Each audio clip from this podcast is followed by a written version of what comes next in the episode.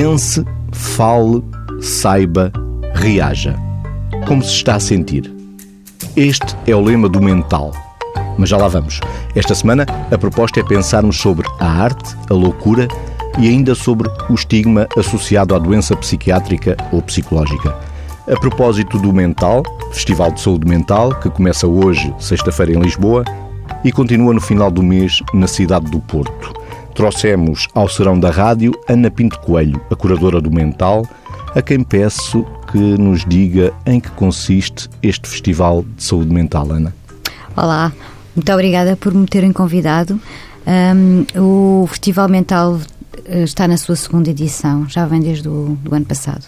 O ano passado consistia apenas num festival de cinema, de uma ideia que eu trouxe um bocadinho importada da Escócia, do festival que acontece na Escócia, que encontrei meramente numa brochura da Film House em Edimburgo e que resolvi trazer para Portugal isto depois evoluiu, evoluiu bastante e, e, para várias coisas.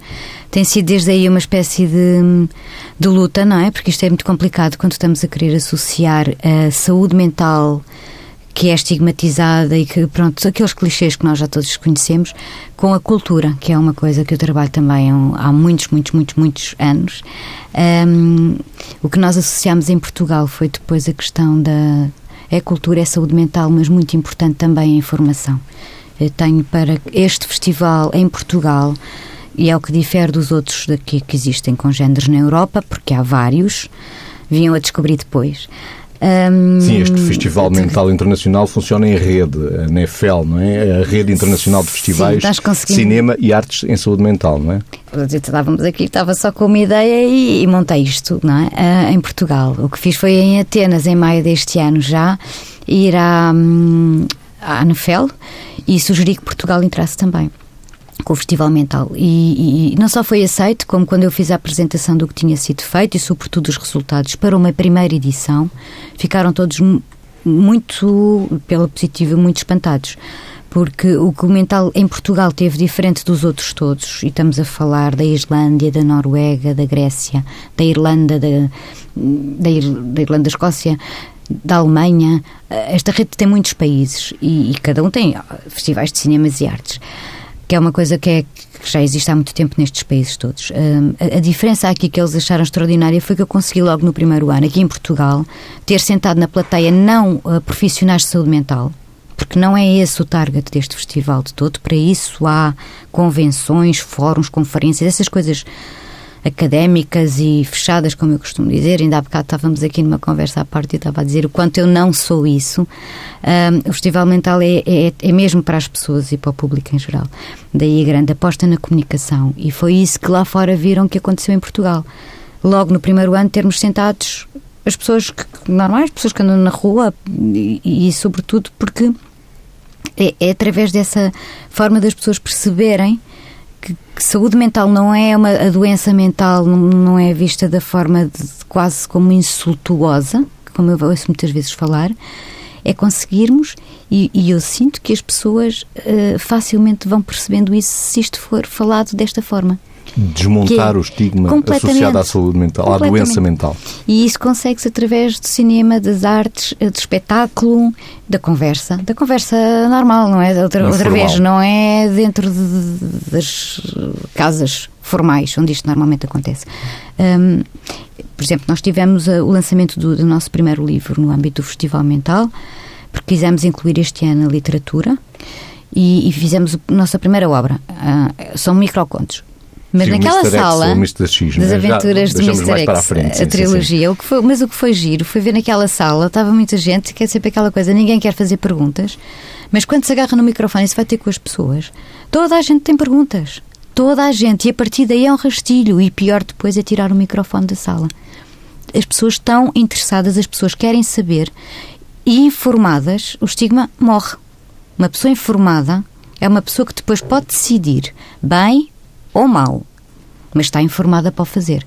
E isto tem a ver com a temática da saúde mental, mas com tantas outras. Isto tem a ver com o estilo de educação, tem a ver com o estilo de vida, tem a ver com, com o estilo como, como forma os seus filhos, tem a ver com os valores, tem a ver com uma data de coisas.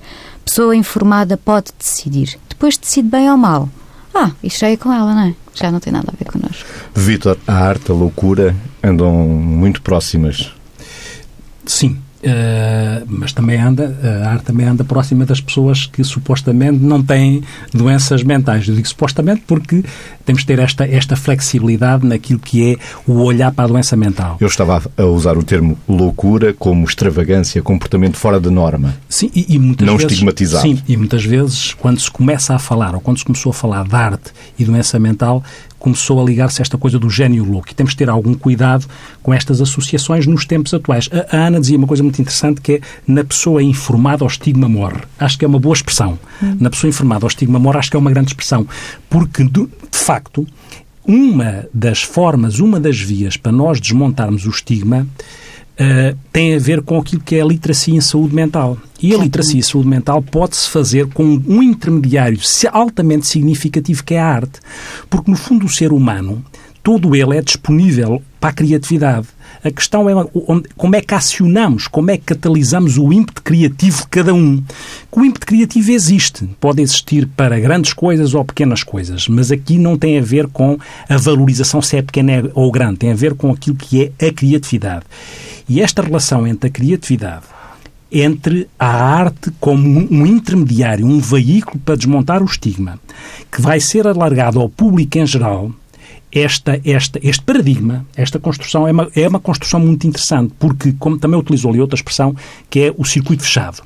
E, de facto, o circuito fechado tem um risco, não é? Porque fica, fica com, ficamos muito uh, uh, reféns daquilo que são o conhecimento mais técnico que as pessoas já têm e que podem depois ter dificuldade em utilizar uma linguagem que as outras pessoas entendam.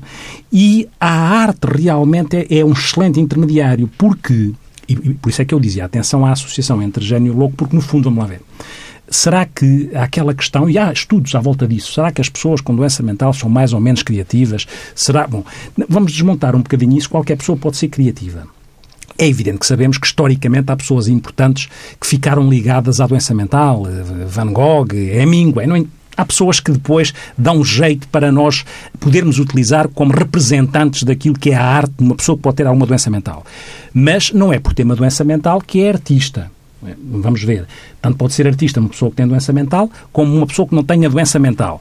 E, por outro lado, pode-se perguntar assim: bom, mas há algumas patologias que podem facilitar o aparecimento criativo?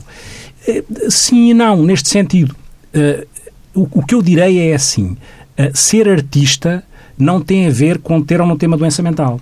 O que pode acontecer é que ser artista de uma determinada maneira é que, obviamente, tem a ver com o nosso mundo interior. E, nesse sentido, quando eu ser artista, não tem que estar ligado a ter ou não ter doença mental. Ser artista de uma determinada maneira tem a ver com o nosso mundo interior e, nesse sentido, aquilo que eu projeto na minha produção artística tem a ver com as minhas vivências, com os meus conflitos, com as minhas inquietações. E, portanto, o ser assim do artista é que pode ter uma tradução naquilo que é alguém que pode ter alguma doença mental, que se traduz de uma determinada maneira, que se exprime de uma determinada maneira, até porque essa forma de exprimir é uma forma ótima para quem possa ter dificuldade de comunicar de outra maneira, porque a doença pode, lhe pode trazer condicionalismos dessa ordem. E por isso é esta questão do ser assim é que é importante, não é o ser artista. É? Quando falamos de loucura, e voltando ao, ao estigma, a loucura não tem claramente um sentido pejorativo já, porque mesmo em acontecimentos de felicidade, de boas férias, bons momentos passados, usamos que loucura de férias, que loucura de trabalho, que loucura de momento. E nesse, e nesse contexto, muitas vezes até é positiva, que é como se eh, grande loucura é grande criatividade, grande diferença, grande si fora da caixa. Neste sentido, é quando a palavra, lá muito atrás, até em séculos anteriores, começou a surgir, é que eventualmente podia estar com esse vício de, de, de linguagem. Até porque, repare-se, outra coisa que eu acho importante é quando se começou, mesmo os críticos de arte, quando começaram a olhar para a arte produzida por doentes mentais, o caminho também foi um caminho de chamar, temos de ter cuidado às vezes com os nomes, que é a arte bruta, ou arte primitiva, ou arte marginal. Bom, ou é arte ou não é arte. Depois podemos para nos situar. Porque é que, porque é que se dizia em determinada altura arte primitiva? Porque há um indivíduo, um, um psiquiatra criminalista do século XIX, que era o César Lombroso, que estudava a relação entre os crimes e as zonas do cérebro, em morfologia, que também começou a olhar para a arte e, nesse sentido, começaram a reparar que a arte produzida era produzida a arte se produzia a nível de algumas pessoas com doença mental tinha alguns equivalentes àquela produzida por crianças ou produzida por povos primitivos e, portanto, era mais crua, era mais e, portanto, este, este caráter mais bruto.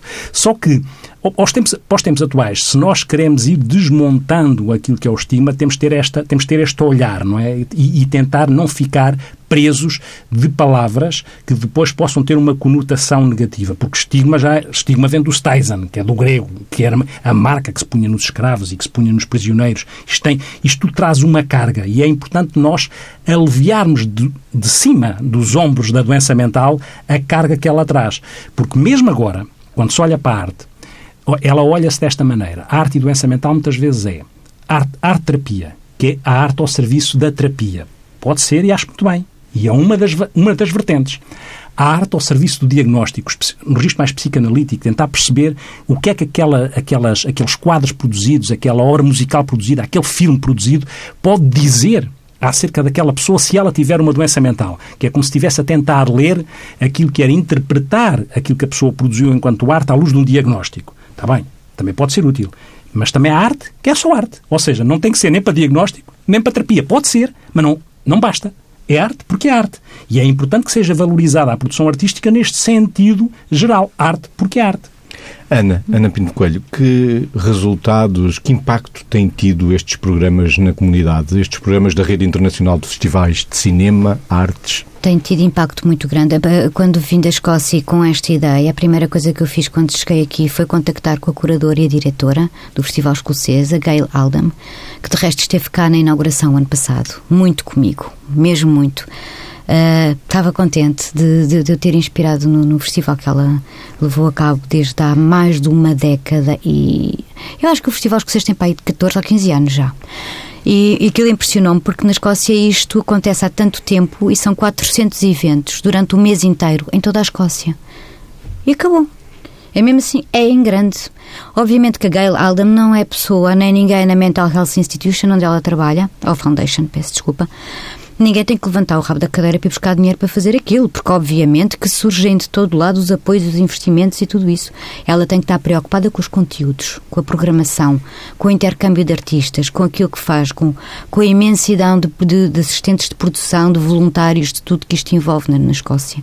Nós aqui estamos muito, mas muito longe disto de acontecer ainda. Mas sente que estes festivais têm tido impacto na, no combate ao estigma, ao medo de ter uma doença mental ou de ter alguém conhecido com doença Eles mental, dizem, da discriminação, sim. da vergonha. Eu, eu desde, desde maio, como disse, estou, estou na rede. Entrei na rede no FEL e tenho estado. Ah, e assim que foi que se explicou que em Portugal teve este impacto, no sentido de o tipo de pessoas que vão ao Festival Mental não são os do setor, não são os psicólogos, psiquiatras, etc.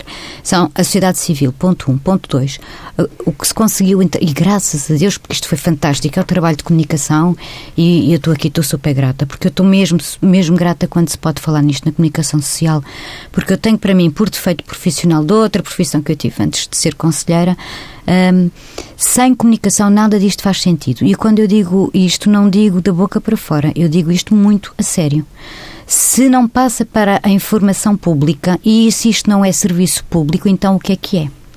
Eu não acredito, volto a dizer, nos, conferências e convenções fechadas, onde todas as pessoas saem dali, se calhar contentes com o trabalho que foi ali feito, mas que não chega a mais ninguém. E quem está nestes sítios fechados não tem noção, não anda, no, costumo dizer em termos metafóricos quase, não anda no metro e no autocarro. Uh, portanto, têm a noção de que foi, se calhar, evoluiu um trabalho feito, com atas, com brochuras, com, com sei lá, cadernos e coisas, mas não passam para o grande público. Uh, e eu não passo para esse lado. Uh, Na sua visão. Ana, sente que a patologia mental é uma doença silenciosa? Ai, claro que é. É muito, muito, muito silenciosa. E isto que eu vim a descobrir com estes parceiros todos é que isto não é só em Portugal. Quer dizer, eu, digo que eles estão muito à frente, estão, estão muito à frente na comunicação, estão muito à frente a fazer festivais de cinema e tudo isto à volta, estão muito à frente no sentido em que andamos no metro, no autocarro e tudo isso e temos, uh, quer ajuda, precisa de ajuda, ligue para. Um, politicamente as coisas estão a acontecer, politicamente há interesse em falar em saúde mental, politicamente já se identificou enorme lacuna em termos de saúde que havia e, portanto, estão lá, estão em todo lado. Nós aqui estamos muito longe disso. Um, e, portanto, eu senti, porque eles quando dizem há estigma em Portugal, mas há estigma em todo lado. Há um dos filmes, por exemplo, que nós temos um vídeo de testemunhos de todos os realizadores que, que ganharam o Open este ano, e todos eles ainda eles dizem: Olá, Portugal, daqui estou a falar de Chicago e, e estou a fazer este projeto aqui porque há, há estigma. E vem com taxas de suicídio, números e estatísticas que nós aqui não temos, ou, ou temos, mas eu como, eu, como não me pertenço a nenhuma instituição, posso falar pela minha cabeça e eu não acredito nas estatísticas que há cá. Não acredito nelas, não acredito nelas nas dependências. Porque ainda, por exemplo, um alcoólico morre nunca vem a dizer que morreu por causa do álcool, vem a dizer que morreu de coração, de ataque cardíaco, porque caiu, porque bateu com a cabeça, porque teve cirrose. Não se diz que é porque é alcoólico, que é um adito. Não vem assim nas estatísticas. Não, é, mesmo o suicídio é uma coisa que pouco ou nada se fala na comunicação social, teoricamente porque há leis que dizem que não se deve falar eh, porque desenvolve ou provoca mais isto o efeito de repetição. tão discutível. Eu tenho descoberto que isto tenho lido muito, tenho ouvido TED Talks, tenho estado com todas estas pessoas que trabalham na saúde mental para o grande público que dizem que discordam em absoluto disto. Lá está, aí eu já não tenho opinião. Não sou psiquiatra nem psicóloga, para, não tenho opinião. Para tenho se falar dizer... do suicídio na comunicação social, há o documento da Organização Mundial de Saúde, que está lá ah. determinado as linhas orientadoras para se poder falar na ah, comunicação mas social eu, por acaso, nós aqui no dia 18 vamos ter uma, no nosso painel do suicídio, uma, eu penso que é a doutora Sónia, Sónia Faria, Farinha Silva que nos vai falar disto. Não há ideia, não é o que eu digo. Estatísticas em saúde mental. No Porto, depois da peça Estigma, numa cenografia de João Pereira, há uma M-Talk com o tema suicídio. O painel é moderado por César Nóbrega. Os oradores são Eduardo Carqueja, Inês Arial Rotes, Silvia Costa e um testemunho real de Sarabel. Tal e qual. Mas o painel do suicídio também há em Lisboa. Esse é o que vamos repetir no Porto, porque me parece dos mais importantes, sobretudo quando o suicídio, daquilo que eu, que eu tenho percebido. Um, tenho uma ideia de hum, moça, por exemplo, que teve no, que estuda no IPL em Leiria, tirar a educação básica para ser professora. E só no período de vigência, é a Sara, no, no, período de vigência de uma licenciatura, que agora é de 3 anos, não é? Com o Erasmus isto agora é tudo mais fácil. Teve duas amigas que suicidaram. É uma coisa normalíssima.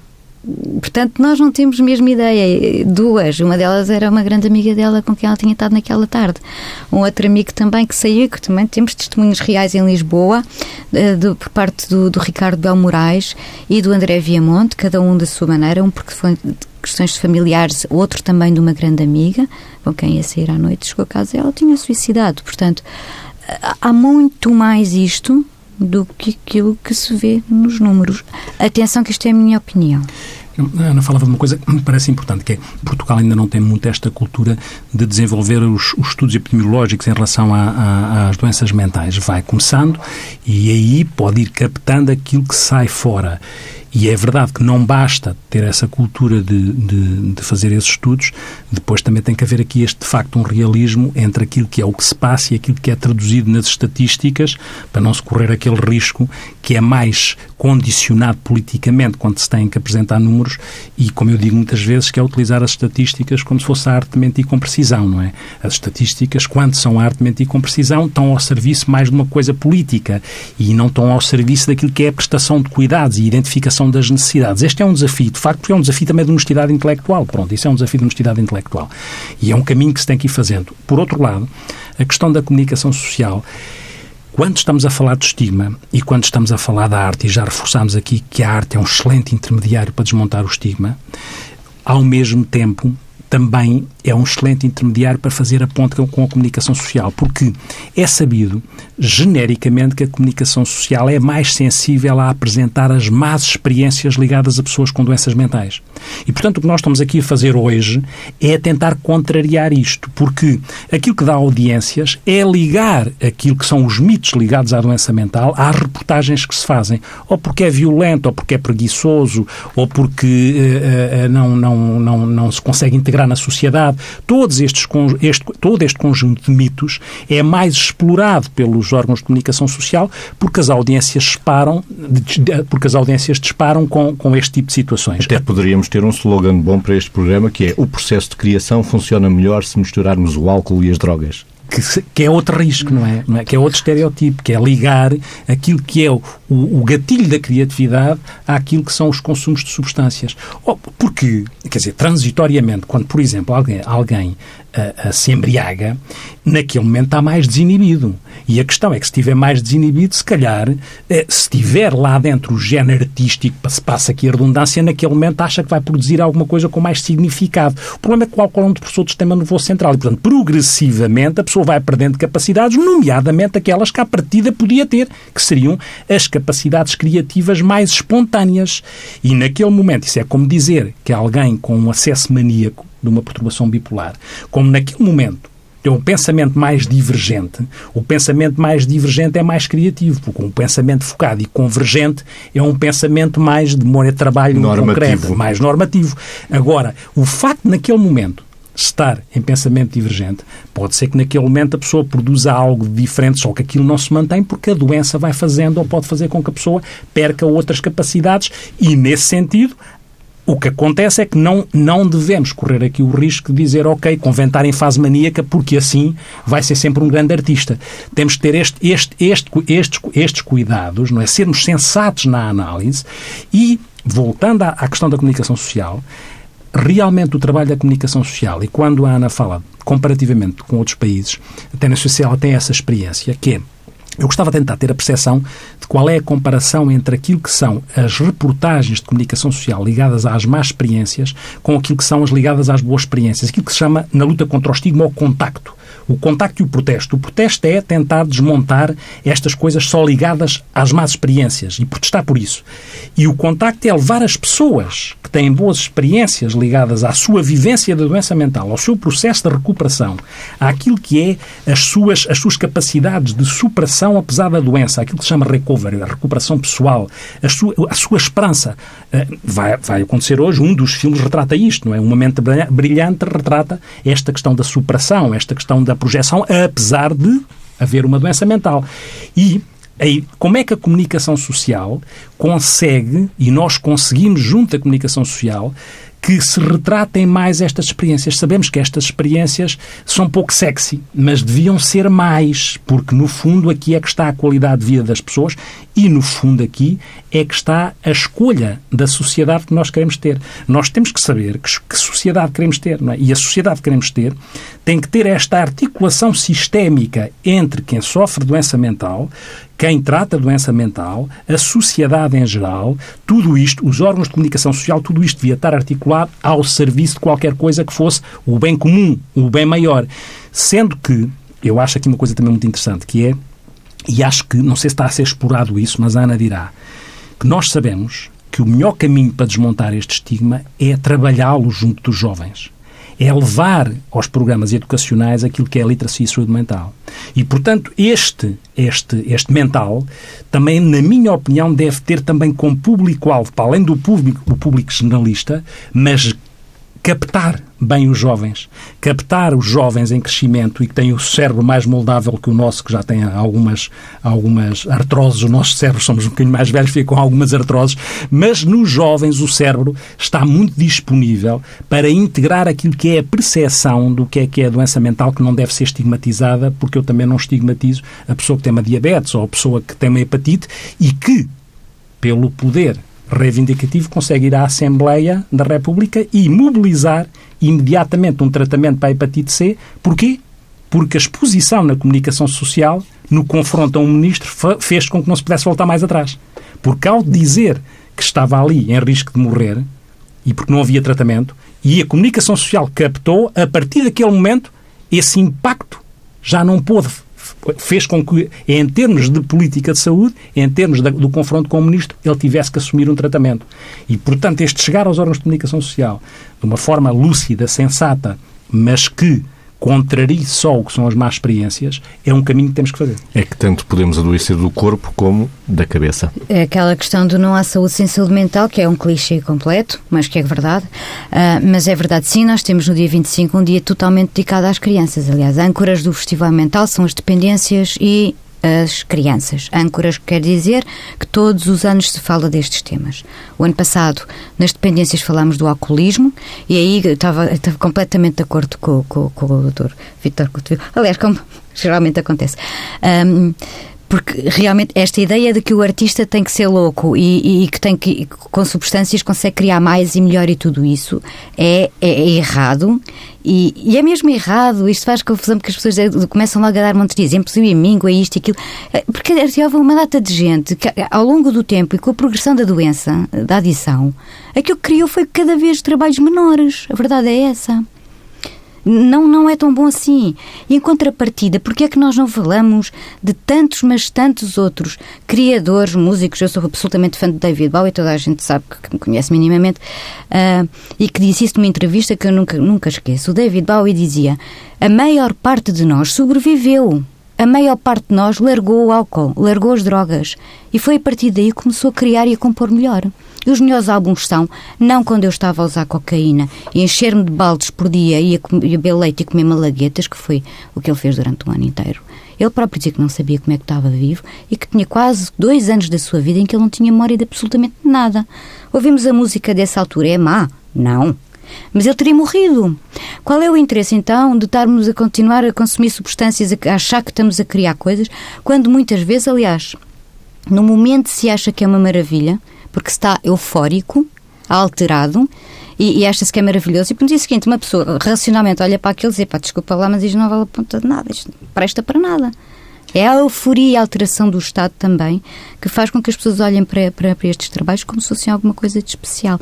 Mas sim, nós temos, por falar e porque isto é importante começar a falar, quanto mais cedo, melhor, pela plasticidade, por tudo isso, que nós temos sempre como âncora Uh, e este ano vai haver programação infantil no dia 25 no Auditório Almeida Garrett, não só com filme e M-Talk, uh, mas também com uma peça de teatro que, que, vai ser feita de propósito para o mental, com a peça Divertidamente pela unidade W+, da Santa Casa de Misericórdia de Lisboa. A Sónia Santos é coreógrafa e montou uma peça. Portanto, vai ser esta tarde toda no auditório, só mesmo para crianças, como já foi no passado. E quanto aos filmes, Uh, a questão tem a ver também com o outro lado. Não há doenças mentais. Este ano, por acaso, acho eu, em quase nenhum dos realizadores assumidas, ou pelo menos dentro desse quadro dito dessa forma, o que fazem é documentários, filmes e ficção sobre casos específicos que acontecem. E nós este ano, por acaso, temos um bocadinho aqui o Women Power não um bocado do efeito mito, mas temos um bocado, isto foi escolha do júri. Os júris são críticos de cinema, tínhamos uma representante da Ordem dos Psicólogos, a doutora Maria João Barros, mas foi o Eurico de Barros, foi o Rui Henriques Coimbra, a Catarina Belo, que é uma uma estudante de cinema internacional, é portuguesa, portanto é perspectiva jovem sobre isto, não sabe nada disto, tirando ter sensibilidade para, e e o João Gata. E este júri todo tomou aqui como. Nós temos um dos filmes, por exemplo, o Early Days, que é sobre a depressão pós-parto, que raramente se fala, e, e o filme é super bonito. Quer dizer, nós temos aqui trabalhos de animação, de ficção e tudo isso que nós vemos porque são belíssimos filmes, documentários e animações e alguns divertidíssimos. O Panic Attack, por exemplo, que nos vem dos Estados Unidos, é, é hilariante. Mentes Diversas também, da Verónica Padilha. Há tanta coisa que se pode ver e que lá está, não foi ninguém que disse: Olha, agora eu vou fazer um filme sobre saúde ou doença mental. Não. São casos do dia a dia, são histórias do dia a dia, são ideias, são coisas muito, muito diversas. Isto tem a ver com aquilo que eu disse anteriormente que é, e, Portugal ainda tem de facto isso, que é às tantas, nós ficarmos presos à ideia daquelas coisas que são importantes enquanto intervenções, mas que depois podem correr o risco de fazer menorizar aquilo que é o que se pretende neste sentido. Ou seja, eu disse antes que uma coisa é utilizar a produção artística eventualmente como diagnóstico, outra coisa é utilizá-la como arte, como arte terapia, como terapia pela arte. E a outra coisa é a arte pela arte. E é importante que a arte pela arte seja entendida interceptando também a doença mental, porque senão às tantas podíamos correr o risco de paradoxalmente, fazermos o contrário do que pretenderíamos, que era, às tantas, estávamos a ligar à arte, mas a, a, a passá-la como se fosse arte menor, o que significava, mais uma vez, que podíamos estar a estigmatizar porque a arte podia só ser aquela arte. E não, a arte é arte Estamos e pode vir, não é? E pode, de facto, para não corrermos o risco de estigmatizar, não, não, não podemos, nem devemos, desvalorizar aquilo que são inter, intervenções com, um, com uma determinada finalidade. Ao mesmo tempo que devemos perceber e passar que é possível que nós olhemos para o cruzamento entre arte e doença mental pelo lado arte é arte. Depois, há outras variáveis que são tão importantes, mas não, não podemos correr o risco de fomentar a estigmatização porque parecia que esta arte ligada à doença mental seria arte menor, ou então a arte primitiva, ou a arte bruta, ou a arte marginal. Portanto, não é uma questão da arte menor, é uma questão de arte. Aí é que está, por isso é que há o exemplo aqui do livro, e como houve o da Waves do ano passado, eu estou-me a lembrar de uma animação, que era um tipo como aqui também há, feitos com depressão, com pessoas com depressão e tudo, e doentes, mas que fizeram trabalhos absolutamente brilhantes. Tenho a certeza que as pessoas vão adorar, porque não, não há como não gostar. São muito bem feitos tecnicamente, fotografia, de história, de tudo. Vamos falar da agenda ligada às questões da saúde mental e aproveitando aqui a Ana Pinto Coelho, para nos dar conta do que, é que são as aventuras do Mr. X ou Mr. X. São pequenos contos escritos em 5 minutos por João Gata e ilustrados por Andreas Stockline. Já foram apresentadas esta semana em Lisboa, tem apresentação no Porto no final deste mês de novembro. No dia 29. Ana, no dia 29. Ana, quer falar-nos destes microcontos e do desafio que é escrever e ilustrar contos em 5 minutos? Isto foi um, um, trabalho que eu encontrei do, do, João Gata, que já tinha alguns anos. Ele teve uma depressão diagnosticada e foi a um psiquiatra que lhe deu uma, eu acho que era uma senhora. É relevante. Deu-lhe muita medicação, que ele tomou religiosamente. Ele queria ser tratado. Ele ficou, foi doente com a medicação. Ficou prostrado, cada vez se sentia pior. Tomou a decisão de, um dia, Uh, todos os dias levantar-se de manhã, fosse a que horas fosse, porque não há disciplina impossível. Uma pessoa quando está com, com estes quadros não tem, não tem essa disciplina, não está sequer para aí virada. Uh, escrever uma, uma, uma, história durante 5 minutos. Cronometrava. Então saíram daqui microcontos. Estes microcontos são. Uh, quem lê isto do ponto de vista clínico vê ali dor, a sério, vê ali sofrimento a sério, vê, vê isso tudo. Mas da forma como estão escritos, tão brilhantemente e são tão engraçados ao mesmo tempo porque, porque há muito humor aqui. Há, há, há contos.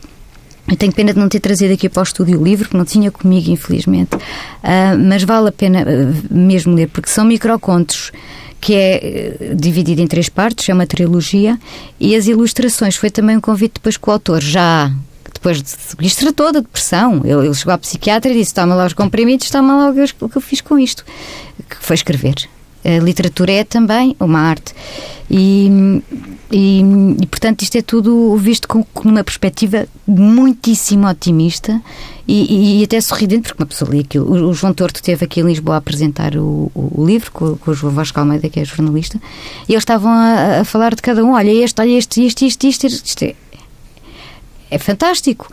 E o que o André teve que fazer foi ilustrar então esses contos também ele em 5 minutos, do ponto de vista de um, de, um, de um, ilustrador. E é a primeira vez que nós temos um livro editado com a chancela do Festival Mental, que eu espero que haja mais. As Aventuras de Mr. X, de João Gata e ilustração de Andrés Stockline. Ainda por falar em livros, amanhã sábado no Fórum Gradela, na Estrada de Benfica, em Lisboa, a apresentação da obra poética de Fernando Guilherme Azevedo, um poeta com doença mental que continua a publicar poemas, um dos quais o Vítor traz no bolso. Sim, é o nosso que existencial de hoje, uh, e, e, dizendo isto, dizendo que para, para isto é uma forma de exprimir e, portanto, convém ter alma para exprimir o que se vai na alma, independentemente do que está lá, mais angústia, menos angústia, às vezes sem medicamentos, outras vezes com medicamentos, depende de cada um em particular, é muito importante isto, mas o Fernando Azevedo diz, num dos poemas que está no livro que vai amanhã ser publicado, diz o seguinte: O sol é abundante de ouro, de manhãs, de tempestades. O sol tem cabeças de deuses dependuradas da sua juventude, o sol esconde-se da noite, porque é a noite que cega, não o seu fulgor embriagado. Vamos inventar a feminilidade do sol, o seu útero quente, a sua sombra de corpo. O sol não queima, queimam muito mais os dedos luminosos nos sexos aflitos. E nada disto é real nem solar. Vislumbra-se a oeste a agonia, Mas o Sol não morre, só nasce. A morte do Sol é uma impossibilidade, simplesmente porque os poetas irradiam. Do último livro de Fernando Guilherme Azevedo, Barroco Permeável, com a editorial Minerva.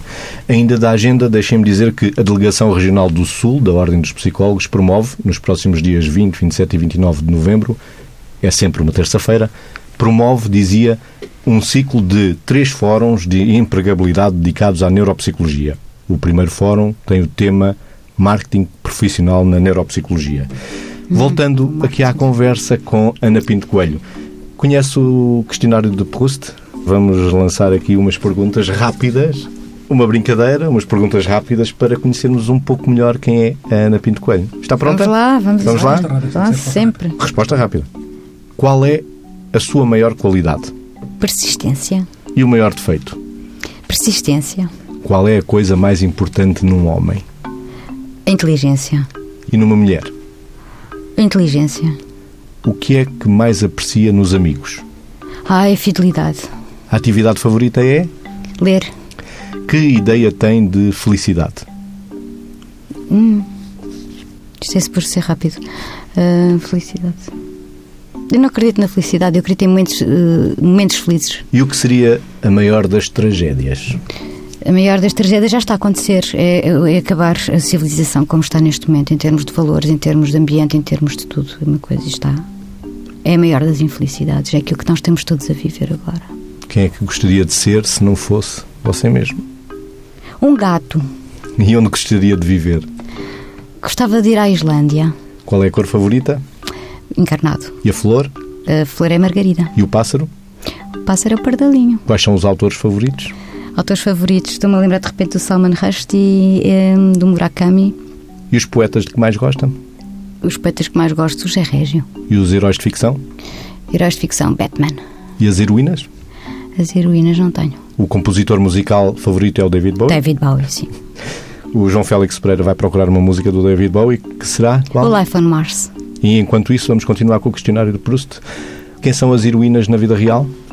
As heroínas na vida real são todas as mulheres persistentes, resilientes, que trabalham e não quero com isto estar no Me Too, mas é, é verdade. Acho que eh, as mulheres nos últimos anos têm feito um esforço enorme para conseguir dar a volta, é tudo a dobrar, mais difícil e, portanto, E quem são os seus não é heróis? clichê. Os, meus, os heróis para mim são todas as pessoas que neste momento conseguem não ser políticas e que conseguem fazer coisas à série pela, pela, pela sociedade, porque isto está para mim realmente bastante preocupante. Palavra favorita é? Amor, E o que é que mais detesta? hum, a prepotência, E a personagem histórica que mais detesta? Mais despreza? Não desprezo nenhuma personagem histórica, embora haja imensas desprezíveis. Acredito sempre que há alguma coisa por trás que pode ser descoberta, que podia ser corrigida, até pela própria. Qual o dom da natureza que gostaria de possuir? Voar. Como gostaria de morrer? Como gostaria de dormir, dormir, acho eu, toda a gente, não? Agora já como se está a sentir? Entusiasmadíssima. Qual é o defeito que é mais fácil perdoar? O defeito que é mais fácil perdoar. Fácil? Hum. A mentira. Qual é o lema de vida? O lema de vida é ajudar os outros. E canta o David Bowie. It's a god awful small affair to the girl with the mousy hair. But her mummy is yelling no, and her daddy has told her to go. But her friend is nowhere to be seen. Now she walks through her sunken dream to the seat with the clearest view and she's hooked to the silver screen. But the film is a sad thing for, for she's lived it ten times or more. She could spit in the eyes of fools if they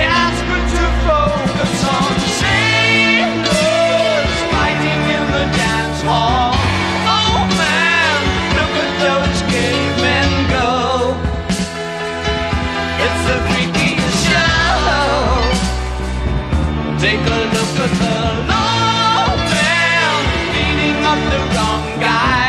Oh man, wonder if you'll ever know. Who's in the best selling show? Is their life on Mars?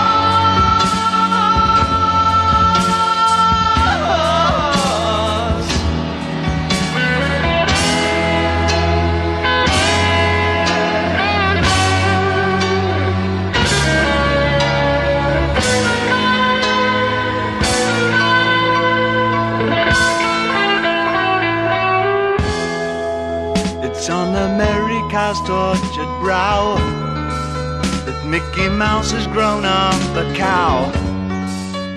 Now the workers have struck for fame.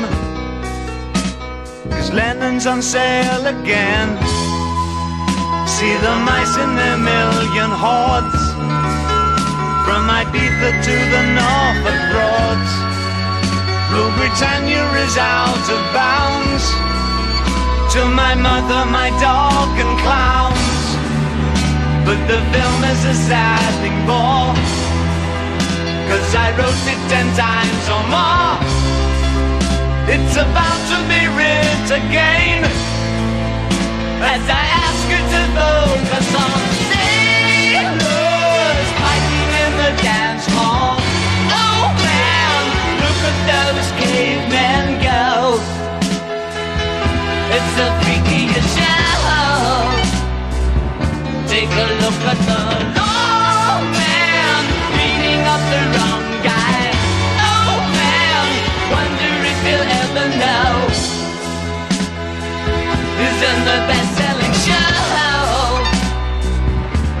i'm on